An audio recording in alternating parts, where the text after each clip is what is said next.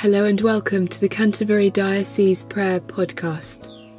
In our calendar today, we're continuing our journey around the Dover Deanery, and today we're praying for St Mary in Castro. We pray for their clergy, for Jonathan Russell, Bob Coles, Peter Sherrod, Polly Mason, and Kevin Jacobs. We pray for their reader, John Morrison. And St Mary in Castro has asked us to pray for them.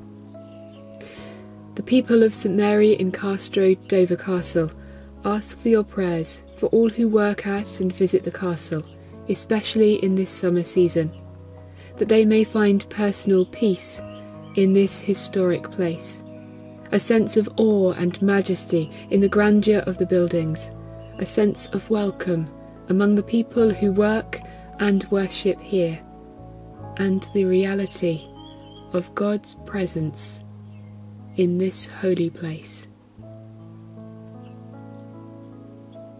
Lord, in your mercy, hear our prayer.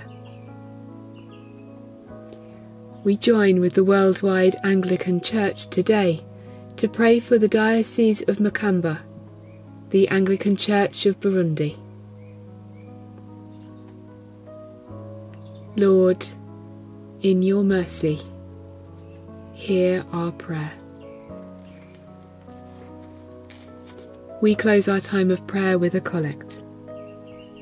O God, the strength of all those who put their trust in you, mercifully accept our prayers, and because through the weakness of our mortal nature we can do no good thing without you, grant us the help of your grace, that in the keeping of your commandments we may please you, both in will and deed.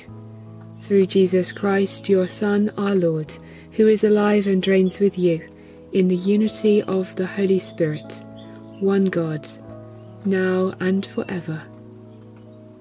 Amen.